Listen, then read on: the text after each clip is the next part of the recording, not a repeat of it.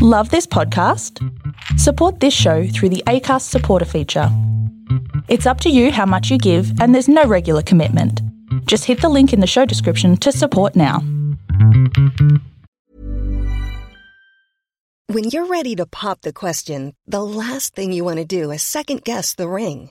At Bluenile.com, you can design a one of a kind ring with the ease and convenience of shopping online. Choose your diamond and setting. When you find the one, you'll get it delivered right to your door. Go to Bluenile.com and use promo code LISTEN to get $50 off your purchase of $500 or more. That's code LISTEN at Bluenile.com for $50 off your purchase. Bluenile.com code LISTEN.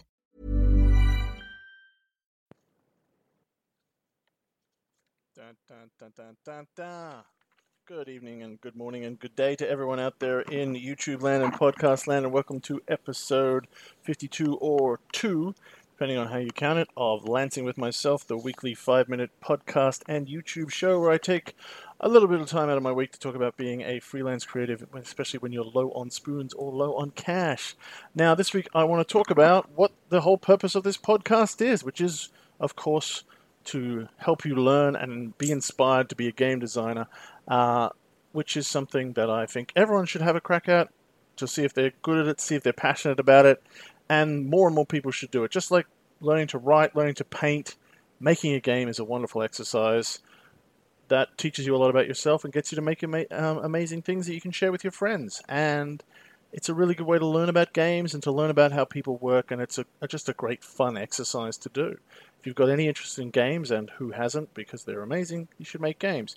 So, of course, you have to learn how to make games, and that's what comes to the next step, which is about what is the purpose of these things? How do we learn? How do we make time for learning? We tend to have a very uh, strange um, Victorian idea about learning that's sort of brought into us from a little kids is that learning is something that happens until we have a test.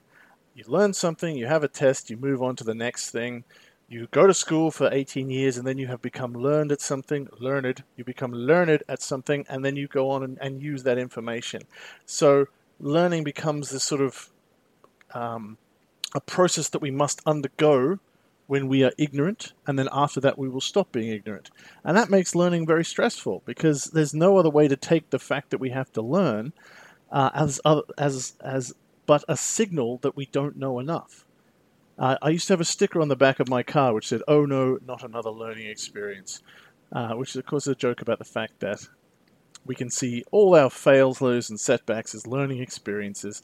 But again, that spring builds us this association that learning is something we do when we suffer, when we fail. Um, and learning is something we have to do until we reach a point where we feel knowledgeable. And frankly, yeah, that can be really dispiriting. A lot of the time in, in our life as a creative, we are working with this problem of am I enough? Am I good enough? If you look back a couple of weeks, you'll see there's an episode called I give you, you know, give yourself permission to design. You are enough. You can go out there and you can make games. You qualify. But learning says says the opposite. Learning says, well, if you've still got something to learn, then you aren't qualified. We need to sort of rethink our whole aspect on learning because learning is good for us. Learning is something we're always going to need to do. Learning is something that isn't about need, but rather about growth. We always can learn new things, and we always want to be learning not just because we we have a deficiency in some sense, but rather because learning is good for us. Stretching our capabilities and, and learning new ideas keeps our brain growing and keeps our brain thinking in new ways. It can be exhausting, it can be dispiriting, it can be something that makes you feel bad about yourself, but you have to try to work on ways to make it feel less like that. Uh, whatever your stage is in the process, you have to find a way to make make learning fun, as the as the old jokes used to go, and engage with it because it's good for you. It's it's even just going to make your brain think in a different way, and that's really important for creativity. Um, when I teach my game design masterclass, we have set periods where people are designing, and set periods where people are playtesting, and set people periods where people are le- learning, because being in those different states of playtesting and learning actually lets their creative brain think in different ways and rest and be ready to create. When you are distracted, you are your brain is actually in the back of your brain working on things. When you are So when you are, and, and it, it's working on things differently depending on what the front of your brain is doing. If you are playing a game, your brain is actually taking that in and thinking about things and resting um, and being able to gain energy back. When you are distracted uh, from what you were doing, you get this power back of energy. But when you are taking information in, when you are learning things, your brain is actually powering up in a different way and it'll get a bigger, bigger charge out of it. And so you'll often find that it's after you've read a book or watched a movie or gone to a museum or had an experience that your brain will suddenly go, hey, let's make a game about something because I spent a long time taking in and now I want to push out. So it's really important, even no matter what stage you are in the process, to take some time out on a regular basis. You can schedule it or you can just do it whenever you seem to have time to learn. Luckily, the internet is full of resources for you to learn from.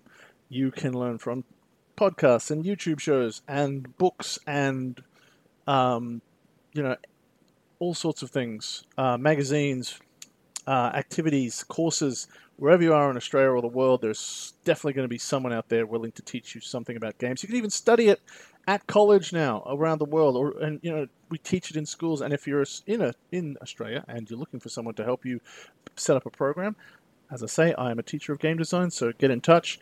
Um, next week, in the next episode, we're going to talk about all the resources that I can think of for you to learn and how to use them and how to build them into your schedules, so you can think about having some fun old learning in your life. Till next time, pat dogs, be good, play games, have fun.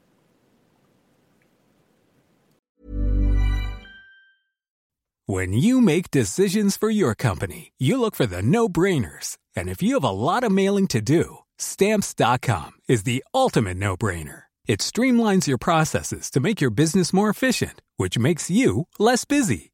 Mail checks, invoices, legal documents, and everything you need to keep your business running with stamps.com.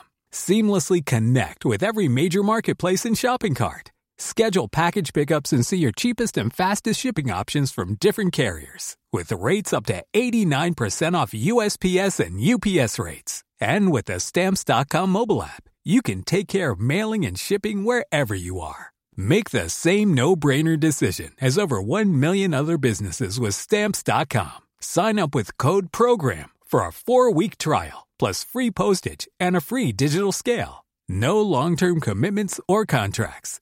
That's stamps.com. Code program.